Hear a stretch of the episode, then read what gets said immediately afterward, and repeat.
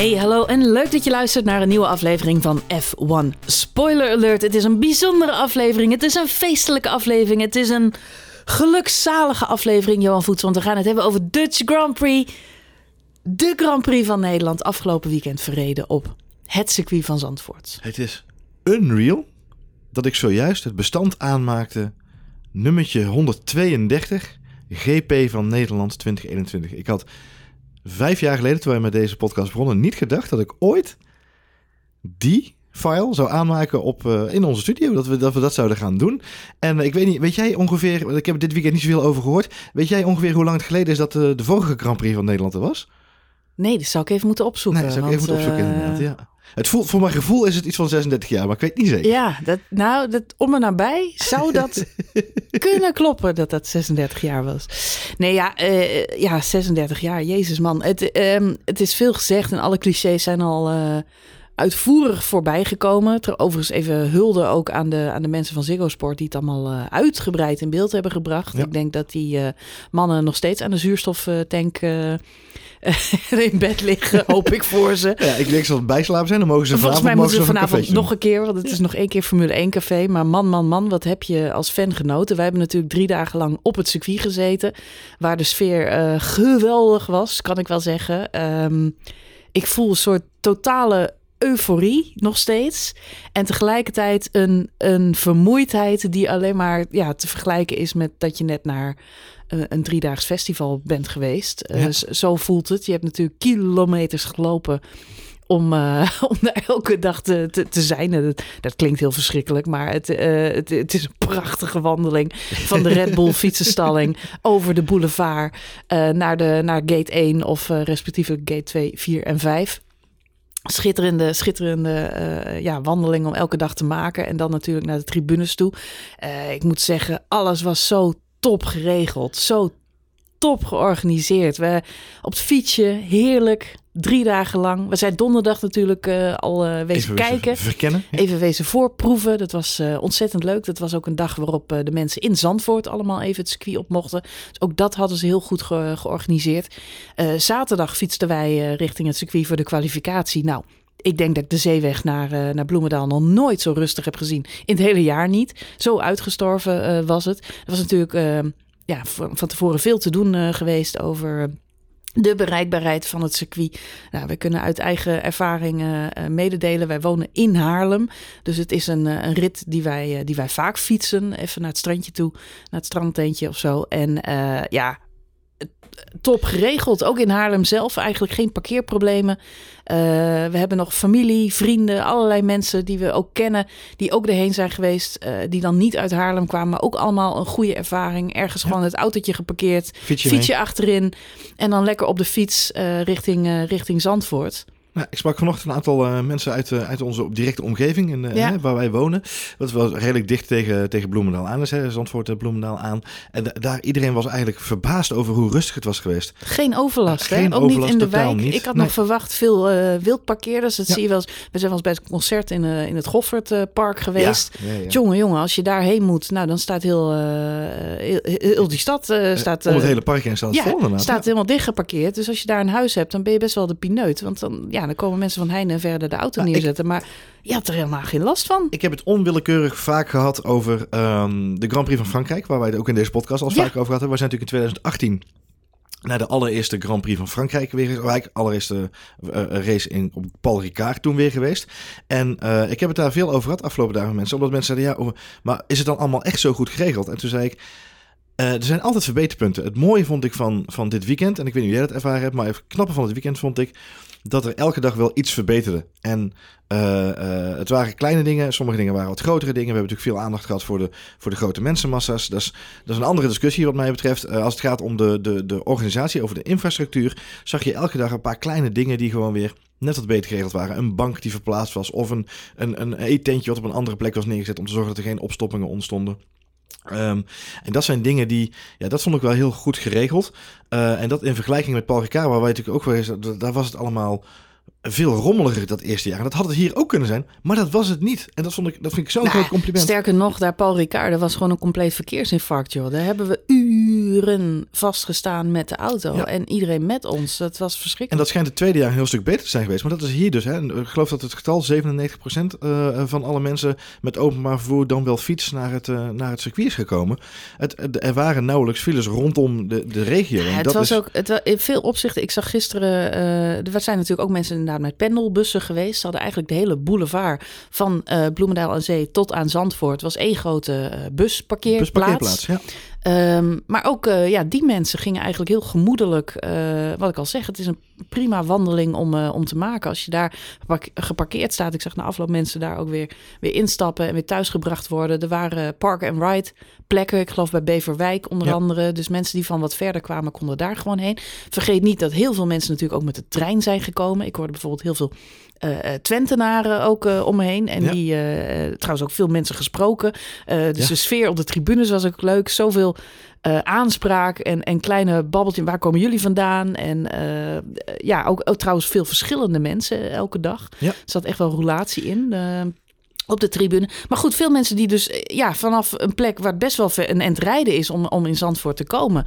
Maar het was met de trein allemaal goed te doen. Er waren extra treinen ingezet. Het was een kwestie van naar Amsterdam, overstap op het boemeltje naar Zandvoort. Ja. En het liep allemaal op rolletjes. Ik zag gisteren zelfs, vond ik dan wel weer mooi, een wensambulance rijden. Een stichting die zich natuurlijk inzet voor mensen die nog een laatste wens hebben, die niet meer lang te leven hebben. Ja. En zelfs die zag ik eentje daar rijden. Ja. Geef wel aan dat als je helemaal nog goed iemand houden. Ja. Dat je nog iemand de Grand Prix van Zandvoort cadeau kunt doen op de racedag. Nou, die moet toch wel echt een heel mooi cadeau nog hebben gekregen. Ja, prachtig inderdaad. En het feit dat het dan inderdaad zo toegankelijk is dat het eigenlijk vrij soepel kan gaan. En ook het spreekt ook weer voor de flexibiliteit. Jij zegt veel mensen, hè, veel verschillende mensen gedurende weekend. Wij zagen op vrijdag, zaterdag en zondag eigenlijk wel altijd weer andere mensen om ons heen. Wel een aantal mensen die er ook wel het hele weekend waren. Wat mij ook opviel is dat het gedurende de 3 dagen was er ook wel wat meer aanloop links en rechts van mensen. En het grappige was dat met name de zondag was het voor mijn gevoel veel drukker dan de zaterdag en de zondag. De zaterdag en de vrijdag, sorry. En dat viel mij wel op, dat op zondag, het einde van de race, want je hebt van die piekmomenten in zo'n dag. En het Formule 1-circus trekt natuurlijk de meeste mensen. Er was natuurlijk heel veel nog meer te doen, Formule 3 en de W-series en de Porsche Supercup. Maar je zag wel dat eigenlijk rondom die Formule 1, dan gingen mensen lopen, dan gingen mensen even wat te eten halen of even een pauze, even naar het toilet of een drankje. Dus daar was heel veel beweging omtrent. Zo ook eigenlijk aan het einde van de kwalificatie op zaterdag, dan is het heel druk. Zag je ook een hele grote mensenmassa al afscheid nemen van het circuit. Wat de organisatie dan probeerde of zoveel mogelijk mensen natuurlijk op het podium of op de tribune te houden. Maar wat ik op zondag heel knap vond, en dat geeft heel erg aan hoe flexibel er gedacht is en hoeveel ruimte er nog was in die infraplanning, is dat ze op zondag aan het einde van de race ook zeiden: jongens, iedereen die naar de trein toe wil, route 1 loopt vol. Dat was natuurlijk het weggetje door Zandvoort heen naar het Centraal Station toe. Of het station van Zandvoort. Neem de alternatieve route over de boulevard. En daar was gewoon een tweede route al afgezet, met dranghekken ook, waar keurig mensen heen konden om toch die verkeersstroming toch over 2 punten te geleiden. En dat nam eigenlijk een zorg bij mij weg. Want ik weet niet hoe jij dat ervaren hebt dit weekend. Maar we moeten ons wel realiseren, dit was natuurlijk op 70% van het, 66% van de maximale capaciteit. En als die volgend jaar nog eens 30.000 mensen bij moeten, ja, dat vond ik af en toe wel, dat ik dacht van, dat vind ik toch wel spannend. Dan ben ik wel benieuwd of het dan ook allemaal in deze vorm zoals het nu was, of we dan volgend jaar, stellen we dan, fingers crossed, dat we dan weer er zijn met z'n allen, weer zo'n weekend hebben en dan weer volle bak. Ja, dan zijn het er 30.000 extra. En dat vind ik dan wel krap in jasje, zoals het nu dit jaar geregeld was. Ja, dat ben ik wel met je eens. Ik denk dat, er zijn altijd wat jij zegt, verbeterpunten. En er zijn zoveel dingen waar ik echt zo enthousiast over ben. We gaan het zo over de race hebben hoor. Want we hebben uiteraard gisteravond de hele race nog een keer teruggekeken. En ook alle highlights en een aantal moves die we gewoon gemist hebben in de tv-regie. Want veel kritiek op het feit dat er weinig werd ingehaald. Maar er waren wel inhaalacties, maar die zijn niet uitgezonden. Dus daar moeten we het zeker nog even over hebben. Gaan we zo ook doen. Ja. Maar er is zoveel om enthousiast over te zijn. Het kippenvel moment. De arena grandstands waar wij zaten waren fabuleus. Het is echt, je kwam daar boven. Het was kippenvel. We hebben op vrijdag bij de vrije trainingen hadden wij een ander ticket, hebben wij op de Main Street gezeten. Dus vlak voor de Tarzan, echt daar aan het staartje. Tegenover die VIP-tribunes die daar ook waren. En dat was heel leuk, want dan zie je de Tarzanbocht en je ziet ze de pitstraat uitkomen. En kippenvel natuurlijk, op het moment dat de twee Ferraris als eerste... Ja. Vrije training 1, het circuit oprijden. Ja, heel magisch moment. Maar op het moment dat je dan die arena grandstands inkomt... Ja. Kippenvel. Wie die... Weet je, er is heel veel hulde voor degene die het circuit ooit bedacht heeft... en natuurlijk in de tweede versie nu aangepast heeft. Die kombochten. Ja. Hoe die er op tv uitzien. Ik kan er niet over uit hoe vet dat is. Vonden alle coureurs ook. Dus prachtig. Maar de mensen die tribunes zo ontworpen hebben... als een arena, als een voetbalstadion bijna. Ja. Een honkbalstadion. Die verdienen ook een dikke pluim. Want het is... Ja, magisch. Ja, bijzonder. Het is een heel bijzonder gevoel en het blijft ook heel bijzonder. We zijn nu in Frankrijk en in Oostenrijk geweest en elke keer als ik dan die tredes oploop van een tribune, het is een beetje alsof je de catacomben van een voetbalstadion, hè, als je daar het veld oploopt, dat gevoel, dat kippenvel wat je krijgt, want je ziet die blauwe lucht bovenin, als je geluk hebt, blauwe lucht boven je en dan ga je die tribunes op en dat eerste moment dat je boven komt, dat is altijd kippenvel, sowieso. Maar als je dan binnenkomt en je zit in zo'n oranje zee, in een soort, in die chicane, het was immens indrukwekkend.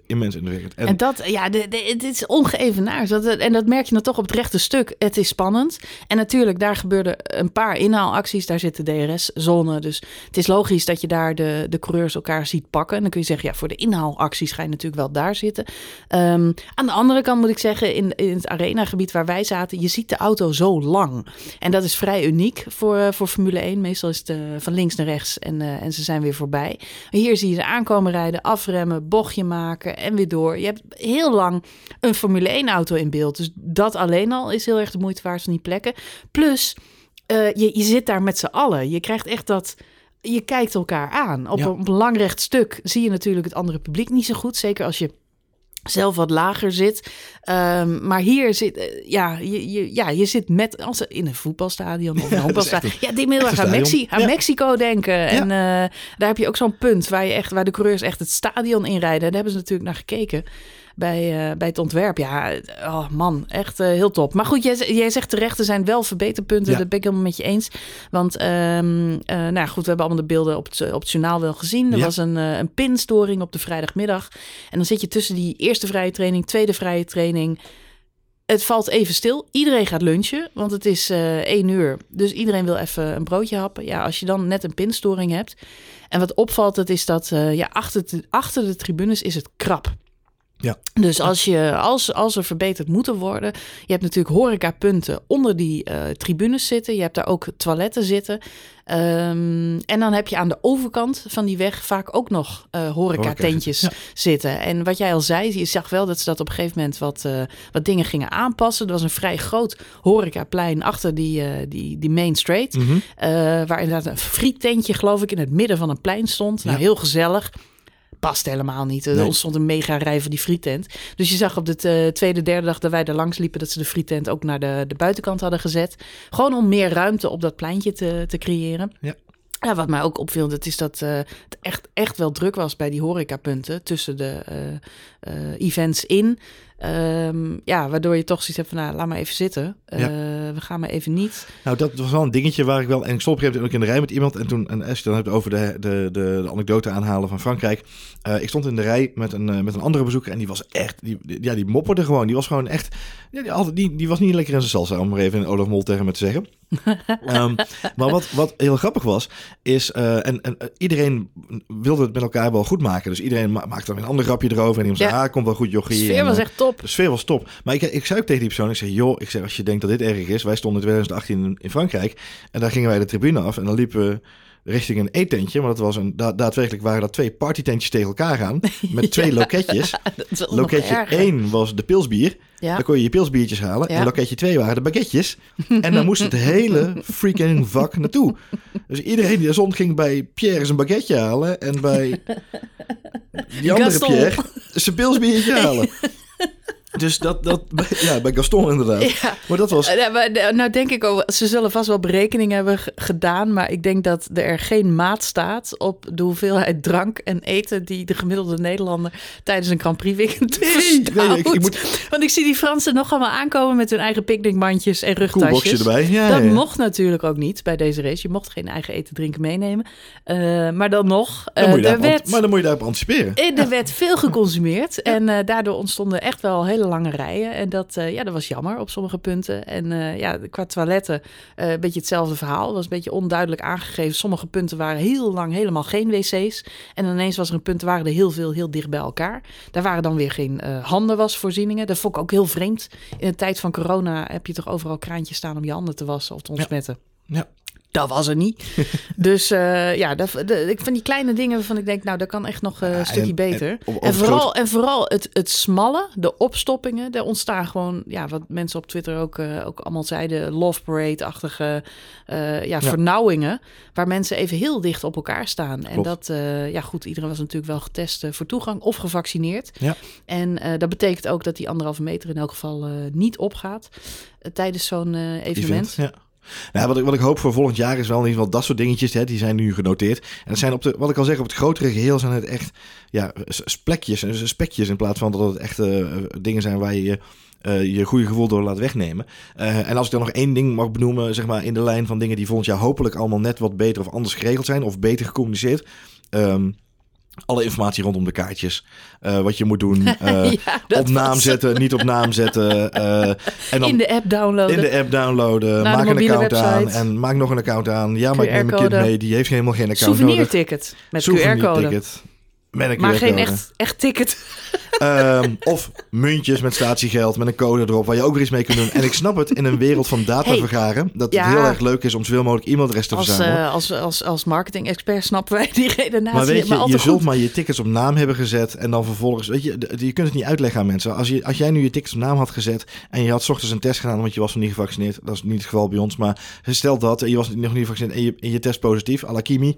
En je kan dan wil je ticket nog overdragen. Dan wil je ticket nog even weg kunnen geven. Maar goed, en dan zit je in de ras. Dat kon dus gewoon, hè? Ja, dat kan nog gewoon. Maar dat is, iedereen maakt zich zorgen over de onduidelijkheid die ontstaat. Dus laten we gewoon...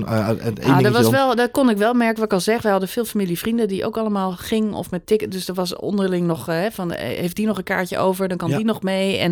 En dan merk je de week van tevoren dat er toch onrust is in de app. Zo van, hoe moeten we dat regelen? Moet ik app nu meenemen of kan ik hem gewoon printen? Krijg ik een fysieke kaart? En uiteindelijk bleek het dus allemaal supergoed georganiseerd. Ja. En helemaal geen gedoe. Maar ik merkte wat jij zegt. Ik merkte wel dat het voor het event tot enige onrust zorgde. Maar goed, nogmaals, oranje gloed over onze hele studio op dit moment. We zijn entree overal perfect geregeld. We hebben nergens in de rij hoeven staan om het event binnen te mogen. Het was nergens dringen of behalve dan op het terrein zelf op bepaalde plekken dat het even schuurde. Maar in principe de toegangswegen er naartoe. Echt supergoed geregeld. Echt fantastisch. De infra was echt top-notch.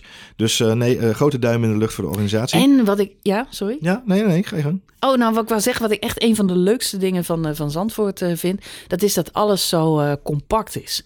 Mensen hebben vaak gezegd, Zandvoort is eigenlijk te klein om een Formule 1 race te organiseren. Ik wil graag meer ruimte.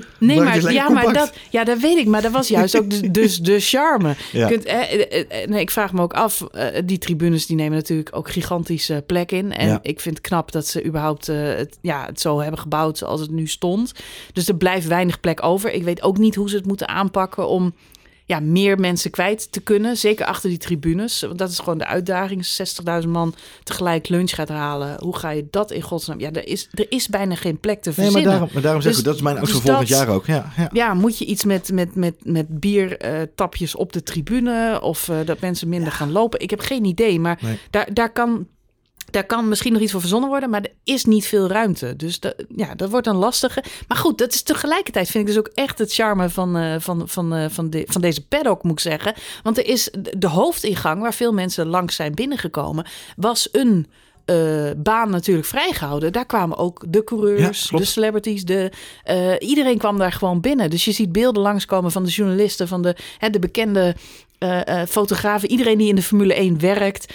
Jerry Halliwell, de vrouw van Christian Horner, die zit daar achter op het scootertje met Instagram gewoon lekker aan het filmen. Zo van, hey, kom lekker binnen. En wat dat veroorzaakt, en dat hebben we natuurlijk allemaal gehoord van iedereen, is dat iedereen ook echt een topweekend heeft gehad. Omdat ze, ook al zat je in die bubbel van de paddock, je werd toch ondergedompeld in de goede sfeer, in de festivalsfeer, die het event had. Ja. Je maakte dat mee. Dat was voor Christian Horner nog wel een aandachtspuntje, hoor. Want hij zei gisteren nog bij Sky ook onder andere. Hij zei van, ik ben blij dat ons team zich heeft kunnen onttrekken. Kunnen focussen, van deze festivalsfeer. Het is best wel lastig om eraan te ontsnappen. Omdat de muziek was natuurlijk luid. Ja. Dus ook daarin misschien iets meer variatie nog voor het volgend jaar. Maar het was wel rampen, stampen. Ik moet zeggen, ik heb wel een. En ik hou ervan, hoor. Ik hou ervan. Maar er zijn ook, ik moest wel lachen. Er zaten mensen achter ons die zeiden op een gegeven moment, we zijn niet bij AZ. Moest ik heel hard om lachen. Nee, dat komt ook omdat ik weet dat heel veel Formule 1 fans. Vroeger was Formule 1 echt een sport die met harde gitaarmuziek samenging. Ja. Het was, Formule 1 paste echt bij en is nog steeds zo heavy metal. Alleen, het wordt niet meer echt veel gespeeld. Dat was dit weekend in ieder geval niet aanwezig, laat ik het zo zeggen. Ik heb geen gitaartje gehoord. Maar goed, de set van Charlie Lono's kon ik persoonlijk erg waarderen. Ja, een deel. Dus, goed. Het was natuurlijk wel een top sfeertje. En wat jij al zegt, die mensen in de paddock, die moesten ook nog gewoon werken. Maar die ontlading was daarom wel heel mooi om te zien. De mensen die social media ook volgen en ook ons volgen op social media. Ik heb hem gisteren ook al even gedeeld. De ontlading bij Red Bull in de paddock, die met de oranje flares door de paddock liepen en dansend en feestend en eindelijk mee konden doen in die festivalsfeer. Ja, dat was natuurlijk heel leuk om te zien. Er zijn zoveel momenten waar ik genoten heb. Maar je merkt gewoon dat dat is een build-up bij die mensen. Het is opgebouwd. En dat kwam eruit gisteren. En dat is heel leuk om te zien. En daarom zegt iedereen ook, als het gaat om de reviews van coureurs en van mensen uit de paddock te zeggen, dit is een uniek event, dit is een nieuwe benchmark en dit hebben we nog nooit eerder meegemaakt. Dat komt gewoon omdat het kleine paddock, klein circuit, veel mensen, heel veel positieve energie afgelopen weekend. Ja. En dat zorgt er gewoon voor dat mensen. Ja, het is niet. We zijn de afgelopen jaren nu weer 4 keer naar een Grand Prix geleden. Dus dit was de 4e van de afgelopen jaar. Het was 2 jaar geleden dat we in Oostenrijk erbij waren. Ja. Het is inderdaad lastig te vergelijken met een andere race. En ik had zelf ook nog, ik ben in de jaren 90 ook nog Spa, Nürburgring geweest. Het had wel iets van die tijd. Mm-hmm. Omdat je in de jaren 90 natuurlijk het Schumacher-tijdperk had. Ja. En de vibe op de Duitse campings was wel enigszins te vergelijken met wat we hier nu hebben meegemaakt. Die Duitsers waren ook, feestvierders, harde muziek. Het was natuurlijk ook de tijd van de Grabberhaus. Dus wat dat betreft zijn we met Mental Theo full circle gekomen dit weekend.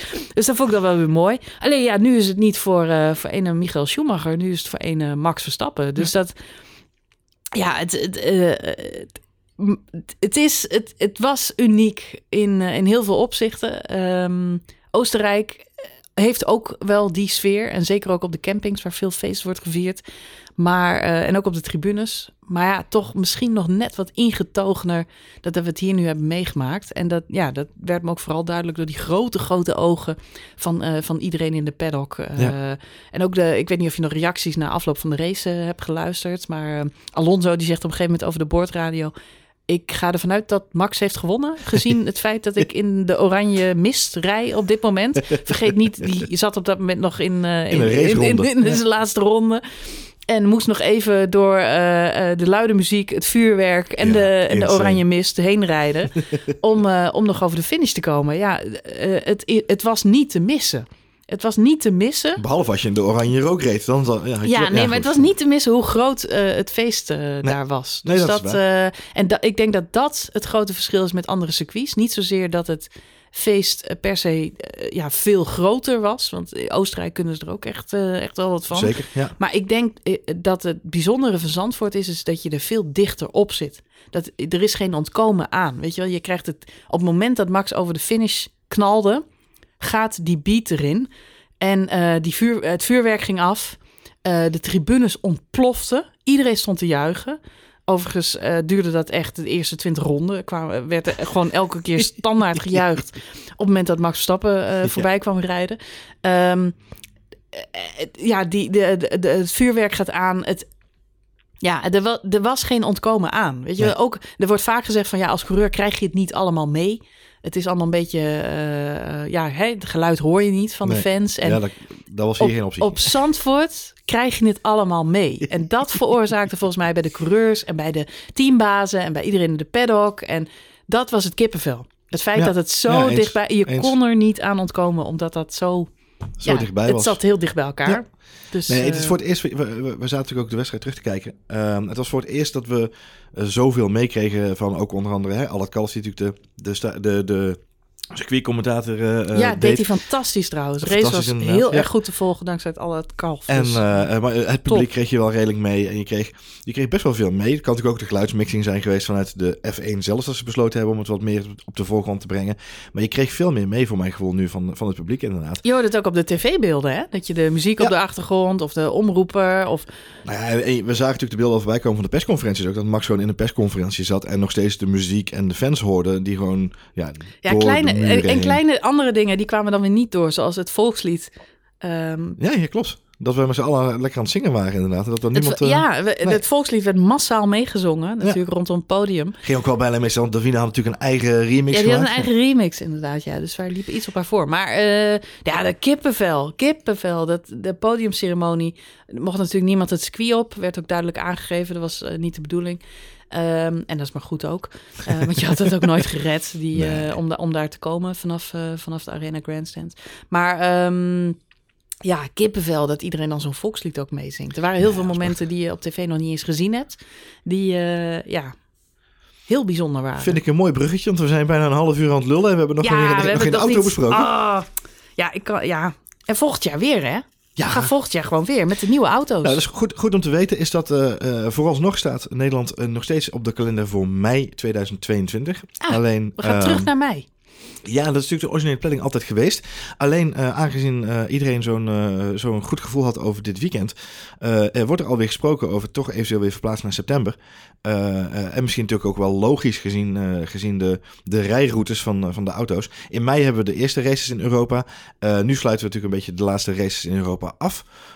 met België, nu Nederland en dan volgende week Italië, of aankomend weekend.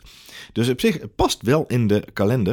Dus het zou me niet verbazen als ze bij de F1 toch besluiten om hem ook volgend jaar gewoon lekker in september te organiseren hier in Nederland. Ja, dan moeten we alleen maar z'n allen verduimen dat volgend jaar ook de zomer weer maar wat een weer. Ik denk dat ze alle zomer van 2021 in één weekend hebben gepropt. En wat een ansichtkaartje voor de gemeente Zandvoort.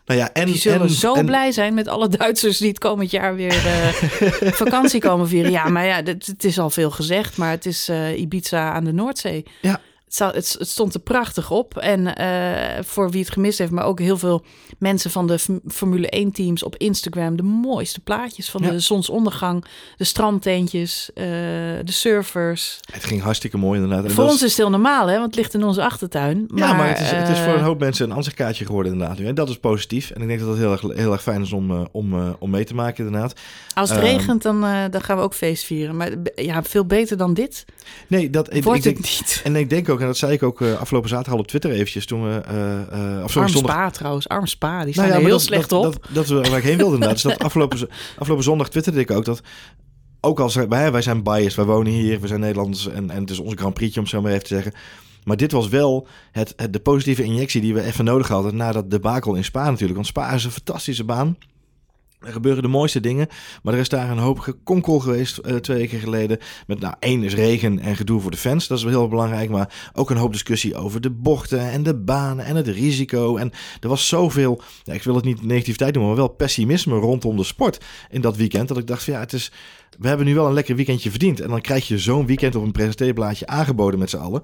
Dan maken we er met de Nederlandse fans ook echt wat van. En op wat kleine boegeroepjes op vrijdag en zaterdag was het afgelopen zondag... Top-notch, applaus rondom. Top. En respect voor alle coureurs en een goede sfeer, positiviteit. Er is, zover ik weet, geen overtogen woord gevallen rondom het circuit. En dat is gewoon een fantastisch plaatje voor de Formule 1. Maar ook voor de Formule 1-fans. Gewoon heerlijk om dat weer een keer mee te maken en te zien. En ja, dan is de race natuurlijk ook een fantastisch einde voor de Nederlandse coureurs. Ja. Het is voor mij allemaal een beetje alsof ik het in een roes beleefd heb. Nou hebben we dat ook wel een beetje, omdat we gisteravond pas laat de race terug konden kijken. En ik moet heel eerlijk zeggen, ik had al ontzettend veel respect voor Max Verstappen. Dat is dit weekend nog eens verdubbeld. Ik vind het zo ontzettend knap. Echt ontzettend knap hoe al dit complete circus, deze gekkigheid, de media-hype. Want ook daarvoor geldt, zo klein als het circuit is, des te intenser wordt dat voor iemand. Foutmarge is 0. Ja. We hebben de beelden gezien van de trackwalk op donderdag. Alle coureurs maken een rustig wandelingetje. Max omringd door pers. Zo is het eigenlijk het hele weekend gebleven. Gisteren zien we hem nog met het Koningshuis. Staat hij in alle rust nog even die auto uit te leggen aan Wim Lex en Maxima. Stelt je fanboys en fangirls. Ja. Ik geef ze geen ongelijk. Dat doet hij rustig en met alle egaars. Wat ik ook ontzettend knap vind. Dat je voor de wedstrijd nog even... Nou weet ik wel dat hij de nuchterheid zelfde is. En het maakt hem niet uit of hij met de koning of met een marshal staat te praten. Ja. Maar dan nog... Nou, hij gaf wel aan, hij vond het druk op de grid voor de race. Hij had wel nu aangegeven, er waren een hoop mensen die... Er was veel te doen voor de wedstrijd, gaf hij zelf aan. Ja. Maar gelukkig kon ik wel gewoon mijn werk doen, gaf hij zelf aan. Dus dat is... Ik vind het knap hoor, een jongen van 23. En hoeveel coureurs hebben we wel niet zien krakken? Ja, crack under pressure. Crack under pressure op het moment dat de thuis Grand Prix deed. Ik noem me Charles Leclerc. Ja. Die krijgt het in Monaco, maar niet voor elkaar. Hij is een ontzettend getalenteerd coureur. Reed een prima weekend. Top pole position. Ja. Ja, maar Monaco is gewoon keer op keer... We vegen het een beetje onder het tapijt, maar het is gewoon niet best. Carlos Sainz, Barcelona... ik weet dat hij Madrileen is, dus misschien ligt het daaraan. En beschouwt hij het niet als de thuis Grand Prix. Maar ja, het is wel zijn Spanje. Ja, het komt niet echt uit de verf. Ja, van Lewis Hamilton moet je natuurlijk zeggen. Op Silverstone heeft hij het al wel een paar keer laten zien. Maar Lewis Hamilton is wat mij betreft, zeker ook na dit weekend weer... eigenlijk de enige die zich kan meten aan Max Verstappen. Moet ik echt zeggen. Maar ja, het is zo heavy... En dan denk ik dat in Monaco, Spanje... al die andere thuis Grand Prix voor de andere coureurs... de druk niet zo hoog is geweest als op Max Verstappen... het afgelopen weekend. Nee. Voor de race inderdaad ook nog die tour over het circuit. Even uitstappen, praatje maken. Het is maar kort, maar ik geef het je te doen, joh. Ja, om nog even in die arena te gaan staan. Met ideaal, al die vuurpijlen en applaus. Hallo mensen, 65.000 man... die ik hopelijk vandaag niet teleur ga stellen. En nou ja, goed, de presentatoren natuurlijk. Iedereen, ja, van, je moet nog wel even winnen. En het zou toch mooi zijn als je wint. Nou ja, ik zou gek worden. Maar hij heeft zich niet gek laten maken. Hij reed een dijk van een pole position. Ik vond sowieso dat hij een hele sterke kwalificatieweekend had. We weten natuurlijk allemaal wat er gebeurd is met die DRS. Ja. In zijn allerlaatste kwalificatierondje. Vrije trainingen had hij natuurlijk behoorlijk pech. Daar baalde hij zelf ontzettend van. Elke keer als hij op nieuwe bandjes in een hele snelle ronde zat... gebeurde er iets waardoor de sessie werd gestopt. Kon hij het niet afmaken, dus had hij echt te balen van. Maar we wisten al zijn race stint, die hij vrije training 2 neerzette, was hartstikke goed. Dus dat zag er top uit. Dus niemand maakte zich echt zorgen over het feit... dat hij niet de snelste tijd neerzette op de vrijdag. Zaterdag zag je dat hij duidelijk de strategie koos, wat er ook gebeurt. Ik ga meteen in de beginfase van de quali een snelle ronde neerzetten. Zodat ik hoe dan ook niet in de problemen kom aan het einde van de sessie. En dat was een hele slimme strategie, pakte goed voor me uit. Laatste kwalificatie ging het er natuurlijk om. Toen zette hij al een 1.89 neer als eerste als tijd. Ja, die stond er al prachtig mooi te wezen. Overigens ook scherpe. Hè? Er was natuurlijk Lewis Hamilton gaat daar in zijn laatste ronde nog heel... Maar zet ook een hele snelle ronde neer. Was nog even spannend geweest. Het is dat Max net een beetje verbeterd dat hij daar voor komt te staan. Maar was dat nou niet gebeurd, dan bleek dus achteraf had Hamilton gewoon exact dezelfde tijd gereden als Max Verstappen. En in dat geval was alsnog de pole position naar Max Verstappen gegaan. Omdat hij de tijd als eerste genoteerd had. Ja. Dus zoveel was er nog niet aan de hand geweest.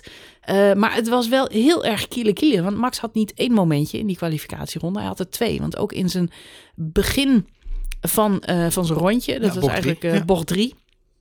Maakte hij een klein bewegentje. Wat hem ook al een tiende ongeveer kostte. En dan het incidentje met de DRS. Dat klopt. Ja. In de laatste kombocht leverde hem ook nog eens 2 tienden. Verlies op. Hij had eigenlijk weinig zorgen, omdat de Mercedes had heel veel moeite met die banking in bocht 3, de Hugenholz. Ja. Daar had Mercedes het gewoon heel zwaar. En eigenlijk kwam alleen Lewis Hamilton daar van de twee Mercedes het dichtst bij Max Verstappen in de buurt. Wat het verhaal een beetje was, is dat Max in die laatste ronde nam hij de bocht net niet lekker. Vervolgens had hij een dubbele upshift, dus hij schakelde dubbel op. Ja. Dan heb je twee problemen. Eén is je auto heeft veel meer power nodig om op te kunnen trekken, dat is logisch. Maar je trekt ook veel meer batterij leeg, omdat je dus extra batterij bijtrekt. Dus die kwam je ook nog eens tekort. Nou, en dan gaat de DRS ook nog eens niet open. En dan alsnog weten te verbeteren. Het geeft aan hoe snel Max Verstappen afgelopen zaterdag was. De Mercedes waren eigenlijk door de bank genomen, omdat ze in die derde bocht al een probleem hadden, zouden ze nooit echt in de buurt zijn gekomen. Lewis Hamilton zei niet voor niks na afloop van het weekend. Hè. Op zondag in de interview zei hij ook, ze hebben met ons gespeeld dit weekend, want ze waren zoveel verschrikkelijk sneller dan wij waren. En in de race was dat ook eigenlijk al duidelijk, vrij snel, dat zodra Max binnen die veiligheidszone zat, de Mercedes had niet de power om het echt heel zuur te maken. Dus... Nou, en jij zegt ook iets interessants, want wat wel veel gezegd... Kijk, de Mercedes kwamen in de buurt. Er was niemand die aan Max kon tippen dit weekend, behalve misschien Lewis Hamilton een heel klein beetje. En Valtteri Bottas, moet gezegd, ook wel een klein beetje. Dus waren de enigen die er echt in de buurt kwamen. Maar die Mercedes hadden inderdaad problemen met beide bankbochten. Dus bocht 3, bocht 14 waren voor de auto's niet ideaal. Kan te maken hebben met die langere wielbasis die de Mercedes natuurlijk heeft. Dat het net niet helemaal lekker liep. Maar uiteindelijk is dat ook precies hetgene wat Max Verstappen wel die pole position opleverde. Het feit dat hij geen DRS had, was natuurlijk een nadeel. Het feit dat hij bocht 14, de Arie Luijendijk, met zoveel extra momentum kan nemen, zorgde ervoor dat hij uiteindelijk nog net op 300ste die pole position wel weet te pakken. Hij heeft de DRS daar niet meer nodig op dat laatste stukje eigenlijk om hem daar toch te pakken. Dus ja, de kombocht was in veel opzichten in Max' voordeel. Het gaat uiteindelijk om, het draagt bij aan hetgene waar jij eigenlijk mee begon net, is dat de druk die in Max Verstappen stond, niet alleen vanuit het publiek, vanuit de hele sfeer van dit weekend.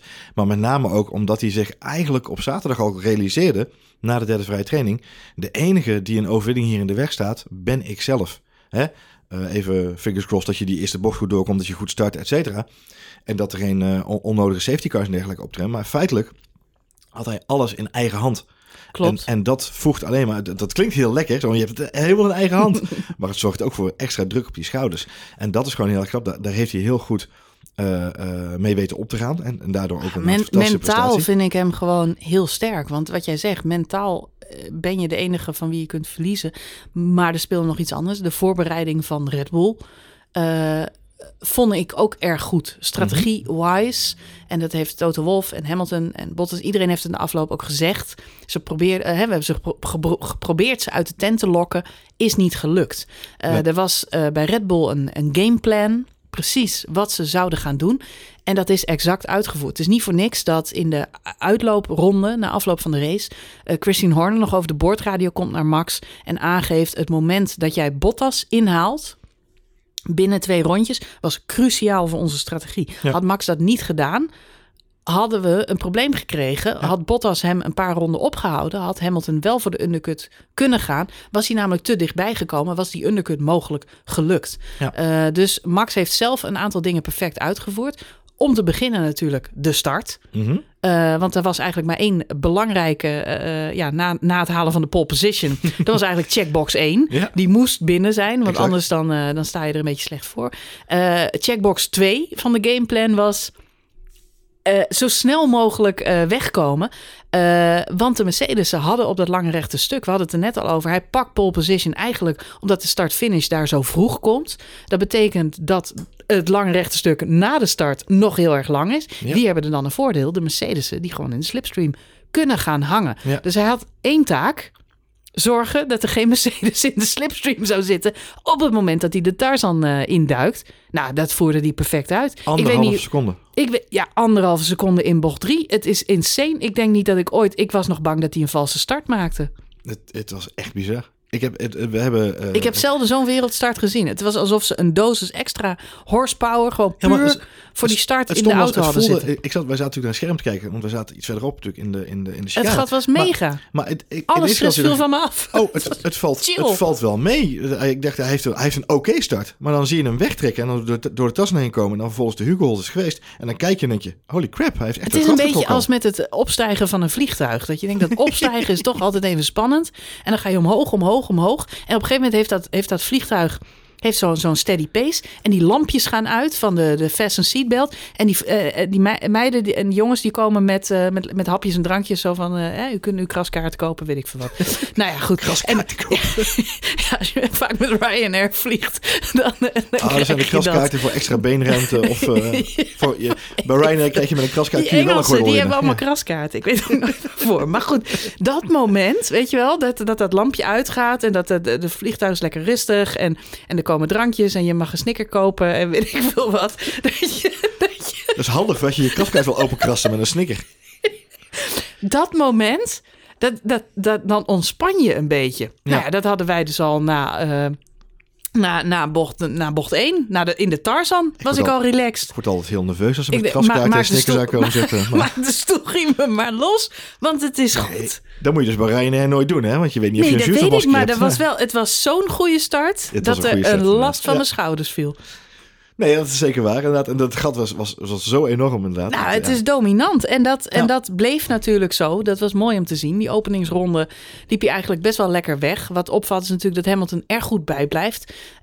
Opvallend trouwens, Pierre Gasly had een soort gelijke strategie. Eigenlijk zou je kunnen zeggen dat Gasly bijna de race van Max Verstappen een beetje emuleerde op de vierde plek. Ja, het was een soort... weinig aandacht voor geweest, maar rijdt natuurlijk een mooie vierde plek.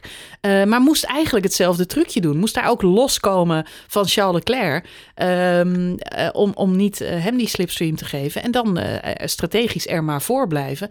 En ook hij voerde dat perfect uit. Ja, dus, wat grappig, ik ben heel benieuwd wat jij ervan vindt. Er is natuurlijk veel te doen nu over mensen die zeggen, dit was een perfect mooi raceweekend. Maar de race was dramatisch. Wij hebben de race natuurlijk teruggekeken gisteravond. Ik moet zeggen, ik kan me wel vinden in die kritiek. Alleen, ik vind persoonlijk wel, als we kijken naar wat er achter Gasly gebeurde, dan met name even het treintje Alonso, Sainz en Perez, die daar zich tussendoor in wisten knokken. Iets lager in de pickorde ook Lando Norris en Daniel Ricciardo, die hard hun best deden om nog te knokken voor de punten. Er zit wel potentie in deze race. Ik bedoel, elke race is... Er zijn wel meer races op de kalender die kunnen heel saai zijn. Maar ze kunnen ook fantastisch zijn. Monza is een hele goeie. Aankomend weekend gaan we naar Monza. Dat kan een fantastisch spannende race zijn. Ja, maar hij kan ook heel saai zijn. Dat klopt. En ik begrijp de kritiek wel. Maar alsnog, ik vond het een aparte race. Omdat voor de goede verstaander zaten er toch hele interessante dingen aan. Wat ik het leukste aan Zandvoort vond, en daar blijf ik bij, als je de beelden terugkijkt op tv, je krijgt het gevoel van snelheid. Mm-hmm. Het is de kombochten, een auto door zo'n kombocht zien gaan. Ik krijg er kippenvel van. Ik vind het zo'n mooi beeld.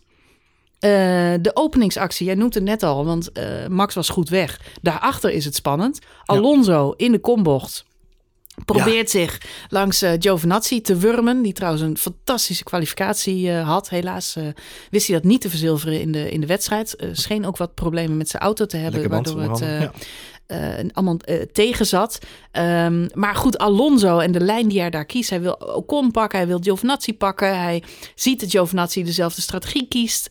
De Ferraris, die pakken allebei de binnenbocht. Die gaan daar niet hoog zitten, maar die gaan daar laag zitten. Dus die maken zichzelf heel kwetsbaar. Die momenten, die zijn ontzettend spannend. Ja. Wat ik wel denk, en dat zag je natuurlijk in de vrije trainingen ook, ik denk dat heel veel coureurs het circuit spannend vonden. Mm-hmm. En iedereen was lovend, want het is, ik heb zelf ook een paar keer op Zandvoort mogen rijden, wat te gek is. Het is een kartbaantje. Daar deed het me het meest aan denken. En het verbaast me dan ook niet dat coureurs zoals Alonso zo verschrikkelijk veel plezier hadden. Alonso is nog steeds dol op karten, komt daar uit vandaan. Het is de adrenaline, het is de slag die je meekrijgt van een snelle bocht en het perfect uitsturen. En dat gevoel, dat was op tv, vond ik heel goed zichtbaar. Dat hebben ze goed overgebracht. En daardoor vond ik het een hele leuke race om te kijken. Omdat je je krijgt dat gevoel van snel, dat gevoel van karten krijg ik eigenlijk mee als ik Zandvoort zit te kijken. Ik denk wel wat jij zegt. Ik denk dat het een nog interessantere race kan worden als de coureurs een beetje loskomen.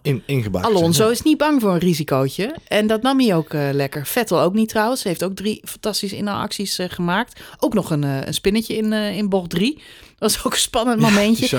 Ja, Vettel, Alonso, Kubica trouwens ook haalt in de laatste ronde ook nog in. Ja. Er waren een paar coureurs die niet bang waren. En dan heb ik het weer over de meer ervaren coureurs. Ja. Die, om toch wat meer risico te nemen. Dus als dat volgend jaar nog wat meer is, als ze wat meer gewend zijn. Wat natuurlijk meetelt is dat ze eigenlijk in de vrije trainingen geen echte simulatie hebben kunnen doen met een volle tank. Hè, zwaardere auto en wat meer aan elkaar hebben kunnen rijden. Dat is echt een beetje voorzichtig. En ik denk dat ze daarom heel voorzichtig waren. Het zegt natuurlijk heel veel. Het spreekt wat mij betreft boekdelen dat we geen enkele safety car hebben gezien. Geen enkel incident. We hebben 1 keer kortstondig geel gehad vanwege Vettel, die inderdaad in de Hugo Holtz even de achterkant verloor. Maar feitelijk gezien hebben we geen incidenten gehad. Dat zegt natuurlijk een heleboel, wat mij betreft. Zeker als je kijkt naar de andere races en ook in de vrije trainingen wat er natuurlijk gebeurde aan gele en rode vlaggen. Het nadeel van Zandvoort is, een incident is al snel een rode vlag. Dus ik denk dat veel teams dat in hun achterhoofd hebben meegenomen naar de zondag. Ik vond het allemaal, zeker de eerste ronde bij ons in de arena, heel keurig voorzichtig doorheen komend met z'n allen. En dat werd wel iets wilder. Hè? Mick Schumacher nog even zien glijden door het grind met de bandjes aan de ene kant. Maar feitelijk bezien hebben de teams het redelijk safe gespeeld, denk ik. En hopelijk in de komende jaren, we zijn er hopelijk nog 2 jaar nu. En hopelijk daarna nog langer natuurlijk. Maar schuurt dat een beetje in. Hè? Kunnen we een beetje inkomen in dit baantje. Wat mij wel hoop gaf, en dat is hetgeen wat ik iedereen wil meegeven. Want ik denk dat mensen die nu zeggen van het was een saaie race, het was een optocht en het was niet leuk. Ik kan me jullie kritiek ten dele voorstellen. En zeker als je de tv-registratie ziet. Inderdaad, er zijn gewoon een aantal dingen die gemist zijn. Een paar hele toffe momenten die niet gelijk zijn meegepikt in de tv-uitzending. En ook al zouden die wel zijn meegepikt, dan is het nog steeds geen spectaculaire race die we gezien hebben dit weekend. Maar de potentie is er wel. En dat is ook wat volgens mij Jan Lammers zei bij Ziggo. De verschillende lijnen die je kunt rijden in bocht 3. Maar ook in de Arie-Luijendijk als je zou willen. Perez buitenom in het Tarzan. Man. Bijvoorbeeld, iedereen zei van dat kan eigenlijk niet. Maar volgens mij wordt er gewoon 2-3 keer daar ingehaald. Perez probeert het gewoon tot 2 keer toe. Ja, top. En dat is gewoon top om te zien. Dus er zijn echt wel lijnen mogelijk met een Formule 1-auto. Ik denk dat dat positief is. Volgend jaar wordt de auto weer iets smaller. Dus dan wordt het nog ruimer, om het zo maar even te zeggen. Voor zover je dat kunt zeggen. Dus ik denk dat er heel veel potentie in Zandvoort zit. En als je het dan combineert met dat enorme, unieke festival dat we neergezet hebben dit weekend met z'n allen. Ja, dan heb je volgens mij een hele toffe... Ja, en wat ook blijft, het is zeker als je live erbij bent, iets lastiger te volgen. Maar het was natuurlijk ook een strategische race. We hebben naar 2 verschillende races zitten kijken. Eigenlijk, je had de kopgroep, zoals altijd, en je had het middenveld. Wat interessant is, de kopgroep reed natuurlijk zo snel, Mercedes en Max zelf. Die konden profiteren van een 2-strop-strategie. Dat dwongen ze af, gewoon door het feit dat ze zo snel waren. Ja. De rest van het veld kon dat niet. Dwong elkaar eigenlijk tot een eenstopper. Dat zorgde in het achterveld ook voor een interessante wedstrijd. Niemand kon daar voor een 2-stopper gaan. Dat betekent dat je andere keuzes moet maken. Dus strategisch zit je dan naar 2 verschillende steekspellen te kijken, die beide interessant waren. Nee, goed, het achterveld kiest er uiteindelijk voor die eenstopper. Je kunt eigenlijk niet zoveel met elkaar proberen, waardoor de pickorde ook redelijk hetzelfde blijft. Behoudens een paar fantastische inhaalacties. Perez was lekker op dreef. Man of match, wou ik zeggen. Driver of the day. Omdat hij natuurlijk van helemaal achteraan zich terugvecht naar een 8e plek. We hebben Alonso gezien, die echt als een oude karter gewoon vecht voor positie, wat geweldig is om te zien. Ja. Maar daar moet het echt op die manier op de baan gebeuren. In de kopgroep zien we een heel ander gevecht. Dan hebben we het over undercuts en uit de tent lokken. Mercedes probeerde van alles. Wat natuurlijk, waar we het net al over hadden, Max liep meteen ontzettend uit. Ja. Dat betekent ook dat je een behoorlijk veilige undercut marge creëert. Max lag op een gegeven moment 3,6 seconden voor. Dat is al vrij ruim. Wat je ziet op het moment dat Lewis Hamilton zijn eerste pitstop maakt. Daarin wordt er trouwens direct duidelijk dat hij voor die tweestopper gaat kiezen. Want hij gaat naar een gele band waarop hij nooit de hele race uit kan rijden. Nee. Het enige wat Red Bull hoeft te doen is te reageren op die strategie. Ja. Het had gewerkt, het had kunnen werken. Waren het niet dat je zit al op 3,6 seconden... Dat is best veel om een undercut succesvol te maken. Ten tweede, de pitstop van Lewis Hamilton was niet snel. Hij staat ruim 3,5 seconden stil. Klopt. Dat is te lang. Ja. Daarnaast, Max Verstappen rijdt nog een halve seconde van Lewis' tijd af in de ronde die hij daarna nog moet gaan voordat hij zelf binnenkomt. Dus je ziet daar... Eigenlijk, waar ik het net al over had, de gameplan van Red Bull weer in full action. Ja. We weten wat ze gaan doen. Ze proberen van alles. Wij reageren daarop op briljante wijze. Ja. Dat komt trouwens later ook nog eens terug. Bottas wordt dan natuurlijk ingezet om Max Verstappen op te houden. Bottas zit wel op die éénstopper aanvankelijk. Krijgt dan ook te horen, this is for the race win. Dus zet maar gas bij. Veroorzaakt ook weer een hele interessante situatie. Ja, want die ziet zijn 10 seconden voorsprong natuurlijk zo verdampen. Ja, het lijkt veel, 10 seconden. 8 rondjes had Max ervoor nodig. 8 rondjes ja. Om bij te komen aan Valtteri Bottas. En ik heb het net al gezegd, maar het moment dat hij Bottas inhaalt... blijkt achteraf cruciaal. Bottas wordt daar op die éénstopper gezet. Puur en alleen om Max een tijdje op te houden. In de hoop... dat Lewis Hamilton zijn tweede stop kan maken... en dat die undercut wel succesvol is. Dus het is eigenlijk maar... Dat veroorzaakt een beetje een lastig verhaal... want hadden ze dan bij Red Bull... Max naar binnen moeten halen als hij vast komt te zitten achter Bottas. Mm-hmm. Dat was een dilemma geworden, hadden ze over na moeten denken. Dat had betekend dat Max de undercut op Lewis had kunnen doen. Maar dat was lastig geweest, want dat betekent dat hij nog heel lang op zijn banden had moeten rijden. Hij ging natuurlijk wel naar witte banden, maar nog steeds was het een lange stint geweest om op die witte band helemaal tot het eind van de wedstrijd uit te rijden. Ja. Die beslissing hoeft Red Bull uiteindelijk niet te maken. Max die haalt Bottas in. Op een snel moment. Misschien zit hij net 1 ronde te lang erachter. Hij komt er al vrij dichtbij. Redt het dan niet op het rechte stuk. Moet dan nog een volle ronde achter Bottas rijden. Ook daar zie je trouwens weer de tekortkoming van Bottas. Want we zien Bottas in de arena waar wij zitten. Klein stuurfoutje maken. Ja, dan moet je net Max Verstappen. Verstappen achter je hebben. Want die profiteert gelijk. En in de... Arie Luijendijk zet hij aan. Hij heeft de DRS niet eens nodig om Bottas in te halen op het rechte stuk. Nee. Wat ook opvallend was in ditzelfde verlengde... was overigens het moment waarop dan Hamilton wel naar binnen gehaald wordt. Het zijn een hoop mensen die zeggen... dat is wel vrij vlot al. Hij gaat snel naar binnen. Maar dat heeft alles te maken met het feit... dat Max Verstappen dan over de boordradio te horen krijgt... geef je alles wat je hebt voor de komende 5 rondes... Daar werden ze zenuwachtig van. Ja, en dat is terecht. Want het leuke is, Olaf Mol zei terecht op zijn tv-commentaar precies... zei van, dit naait Mercedes op, hè, om het zo maar even te omschrijven. Dat deed het. Dat deed het niet alleen. Maar wat Max Verstappen deed in dat ene rondje... of die eerste 2 rondes dat hij wegreed... hij reed 2 rondes achter elkaar... haalde die 1,4 seconden af van de tijd ten opzichte van Hamilton. Hij reed in 1 ronde 0,7 seconden weg. Hij trok een gat en Hamilton kon niet reageren. Dus Mercedes realiseerde zich... we moeten nu reageren, want als hij dit doorzet... Hij dwong ze in de undercut. Hij dwong ze op dat moment om die keuze te maken. Ja. En dat deed hij op basis van zijn snelheid. Ja. Het geeft heel erg aan hoe verschrikkelijk dominant Red Bull dit weekend was. En nog iets anders interessants, want jij zegt dit nu... en dit klopt inderdaad, want zo hebben ze dus Mercedes teruggepakt. Ook interessant, op het moment dat ze Bottas inhalen... Max gaat er natuurlijk op eigen merit voorbij... Hamilton krijgt gewoon de free pass om er voorbij te gaan. Het is dan heel even, een rondje of 5... dat er niet zo heel veel gebeurt. Max zet dan niet aan. Weet je waarom hij niet aanzet? Omdat hij zijn banden aan het sparen is... voor het moment dat hij ze nodig heeft om weg te lopen. Ja. Dus het is ook continu dat doseren. Even niet gek laten maken. Even zuinig zijn op die bandjes. En dan krijgt hij het zijn all-out... Nou ja, en dan wat jij zegt, dan worden ze bij Mercedes zenuwachtig. En in een gespiegelde vorm, even terug naar Gasly inderdaad. Hè? Ja. Dus dan hebben we over de spiegelrace van Pierre Gasly. Pierre Gasly had hetzelfde. Die was namelijk zo verschrikkelijk snel in zijn auto dat hij alleen maar gas aan het geven was. En die moesten ze ook afremmen. Van Pierre, je moet rustiger rijden, want je hebt je banden nodig. Nee, je zit in een soort niemandsland nu op plek 4. Maar die was net zo dominant en die had eigenlijk hetzelfde uitdaging als Verstappen. Zorg dat je gematigd rijdt. Zorg dat je je banden goed managt.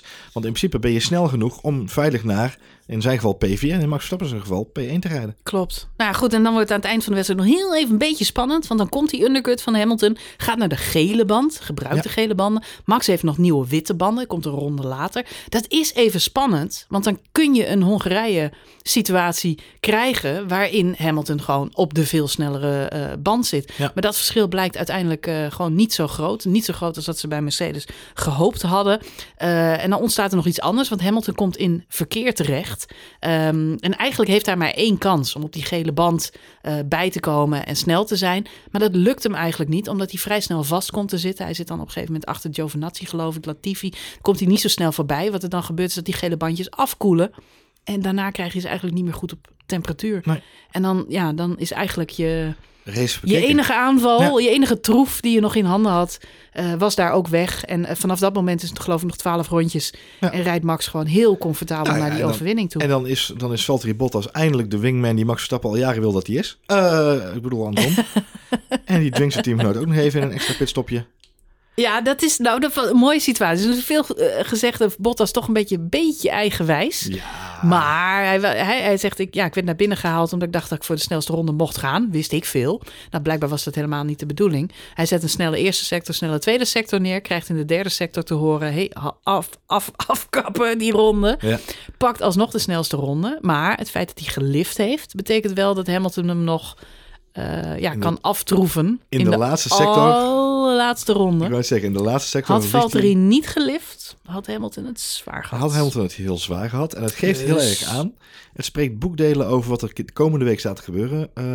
Jij denkt George Russell, corona. Het verhaal gaat vanochtend dat George Russell vorige week zaterdag rond is gekomen met Mercedes. Dat hij vorige week zaterdag zijn contract al heeft ondertekend. Het is aan zijn smile van oor tot oor verder totaal niet af te lezen op zijn gezicht. Nee, en laten we het vooral niet hebben over alle interviews die hij geeft waarin hij zegt mijn eerste racewinst is volgend jaar en volgend jaar rijd ik snelste rondes. Het is echt, als je poker gaat spelen, dan moet je het met George Russell doen. Want als iemand geen pokerface heeft, dan is het George Russell. Dus ik denk dat Valtteri Bottas zoiets gehad heeft. Ik steek mijn Vincent middelvinger eens even op. Want het zou me niet verbazen als hij gewoon zijn race werd ook gecomprimeerd op deze manier. Hij moest wel weer plaatsmaken voor Hamilton. Hij moest inderdaad het ophouden, vervolgens ook aan de kant gaan. Het was wel weer de grote wingman show als het gaat om zijn rol in deze Grand Prix. Ik denk dat hij daar heel erg van gebaald heeft. Ik denk dat hij ook gewoon een baalgevoel heeft gehad van hoe er met hem omgegaan werd. Dus het zou me niet verbazen als je toch stiekem een statementje heeft willen maken. En ja, goed. En dan moet ik wel zeggen, ik heb het al een paar keer gezegd, maar Lewis Hamilton, fenomenaal. Enige die er enigszins bij kan komen. Ook zijn net niet polrondje fabuleus. Ja, waar hij die vandaan haalt, holy crap. Eigenlijk ook wel idioot dat iemand als Valtteri Bottas volgend jaar dan bijvoorbeeld in een Williams of in een Alfa Romeo zou zitten.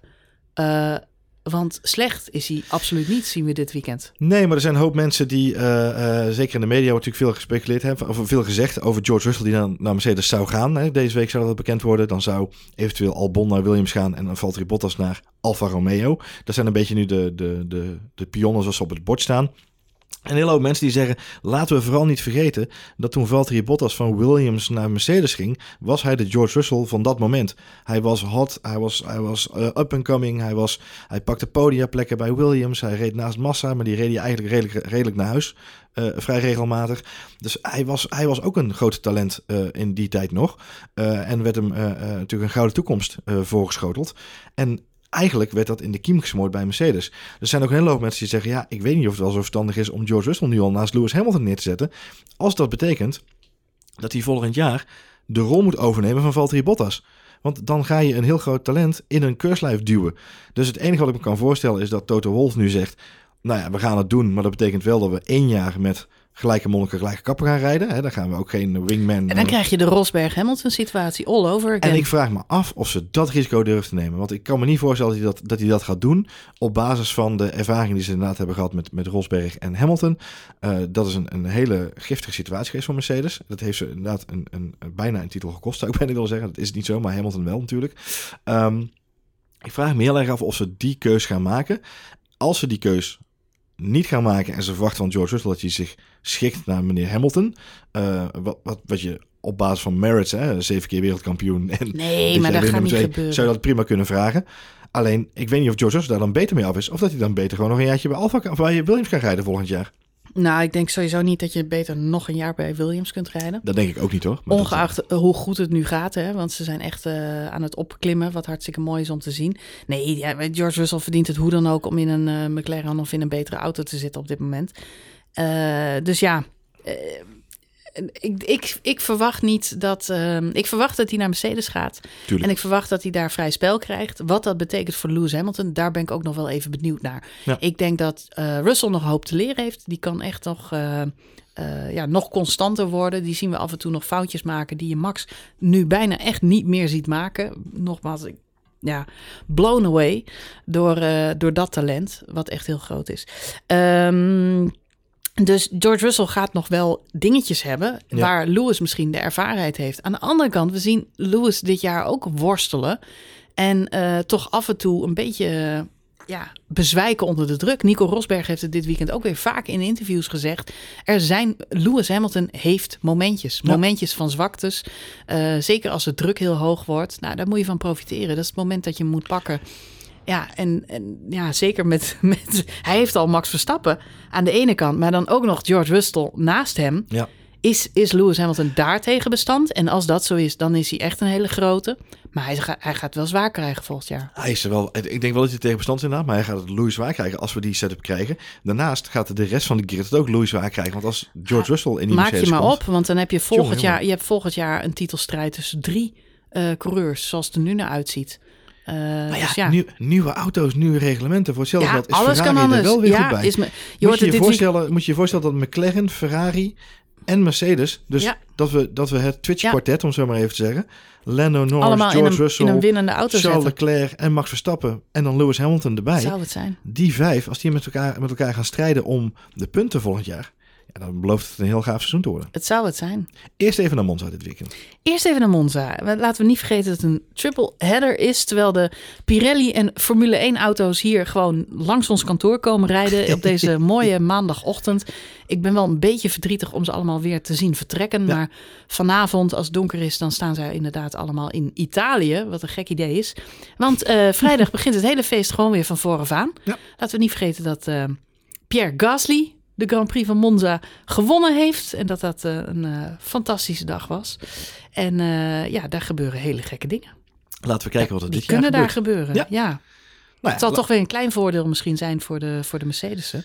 En het wordt nog even spannend. We hadden het net over Alfa Romeo. Het wordt natuurlijk nog even spannend wie er in die Alfa Romeo gaat rijden. Is Kimi Räikkönen alweer cleared? Ja. Of mag Robert Kubica nog een Grand Prix rijden. Dat zou voor hem natuurlijk heel leuk zijn. Ja, zeker. En ook petje af trouwens dat hij 15e plek rijdt in de Grand Prix van Nederland. Wie had dat gedacht dat we Kubica na al die jaren nog weer een race zouden rijden? Hij was zelf trouwens heel blij, want hij kon voor het eerst in 11 jaar zat hij in een competitieve auto waarmee hij gevecht op de baan kon leveren.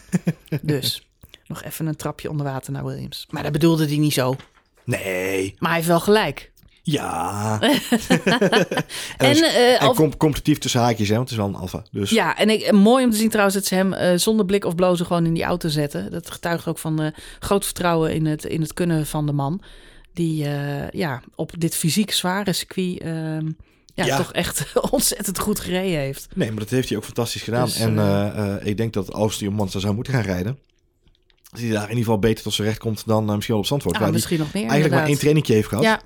En volgende de Alfa Romeo's, goed weekend. Giovinazzi, fantastische kwalificatie. Kubica in de race ook sterk. Ja. Dus daar zit echt wel potentie in. Wat dan weer het gerucht voert... dat misschien ook iemand als Mick Schumacher... toch die kant op zou gaan. Daar hebben we het niet over gehad. Maar er is natuurlijk echt bonje binnen Team Haas. Ja. Schumacher in de pers behoorlijk uitgesproken geweest... over het feit dat hij vindt dat er consequenties moeten komen... voor het gedrag van zijn collega Mazepin... Ja. Die dit weekend meerdere coureurs in de weg zat op de baan. Of zoals we in de, langs het circuit hoorden, Mazepin. Mazepin, ja, dat vond ik een interessante uitspraak. Want ik moest ook lachen om de boordradio van Mazepin... want hij krijgt te horen dat hij de pits in moet. En dan, ze noemen hem Maas. Maas, dan zegt hij ook, klopt, ja. Maas is in de pits. Ja. Hij praat ook over zichzelf in de derde persoon. Maas is in. Oké. Dus ja, goed. Dus genoeg om de Russian roulette die silly season heet. Ook daar zal het nog spannend worden. Maar we gaan eerst weer rijden. Ja. En daar kijk ik heel erg naar uit. Zeker weten. Monza is altijd mooi. Laten we hopen dat het weer een overwinning wordt. Dan zou hij toch een mooie triple header pakken, Max. Ja, als Red Bull de eerste 3 races na de vakantie weet te winnen, dan is zou het echt nog aankomen op die puntjes voor de snelste ronde, denk je? Nee, die kans is echt vrij klein. Ja. Het is krap, hè? Hij stond er 3 punten achter, nu staat hij er 3 punten voor. Ja. Het is echt om en om. Jawel, maar dat gaat nog wel oplopen of teruglopen. Hè? Dus ik denk dat de verschillen nog wel groter gaan worden de komende periode. Maar we gaan het zien. We gaan naar Monza volgende week. De Grand Prix van Italië gaan we zien. Heel erg bedankt voor het luisteren. Ik hoop dat jullie net zo van dit weekend genoten hebben als wij zelf. Wij gaan nog even in die roes blijven, denk ik. En het beste... zwaaien naar alle coureurs, naar alle auto's die komen. Het beste nieuws vind ik toch wel volgend jaar weer. Ja, precies. Daar laten we daar wel naar uitkijken. Ja, op naar volgend jaar. Gewoon hier in Nederland, in onze achtertuin. Bedankt voor het luisteren. Heel graag tot de volgende aflevering van F1 Spoiler Alert.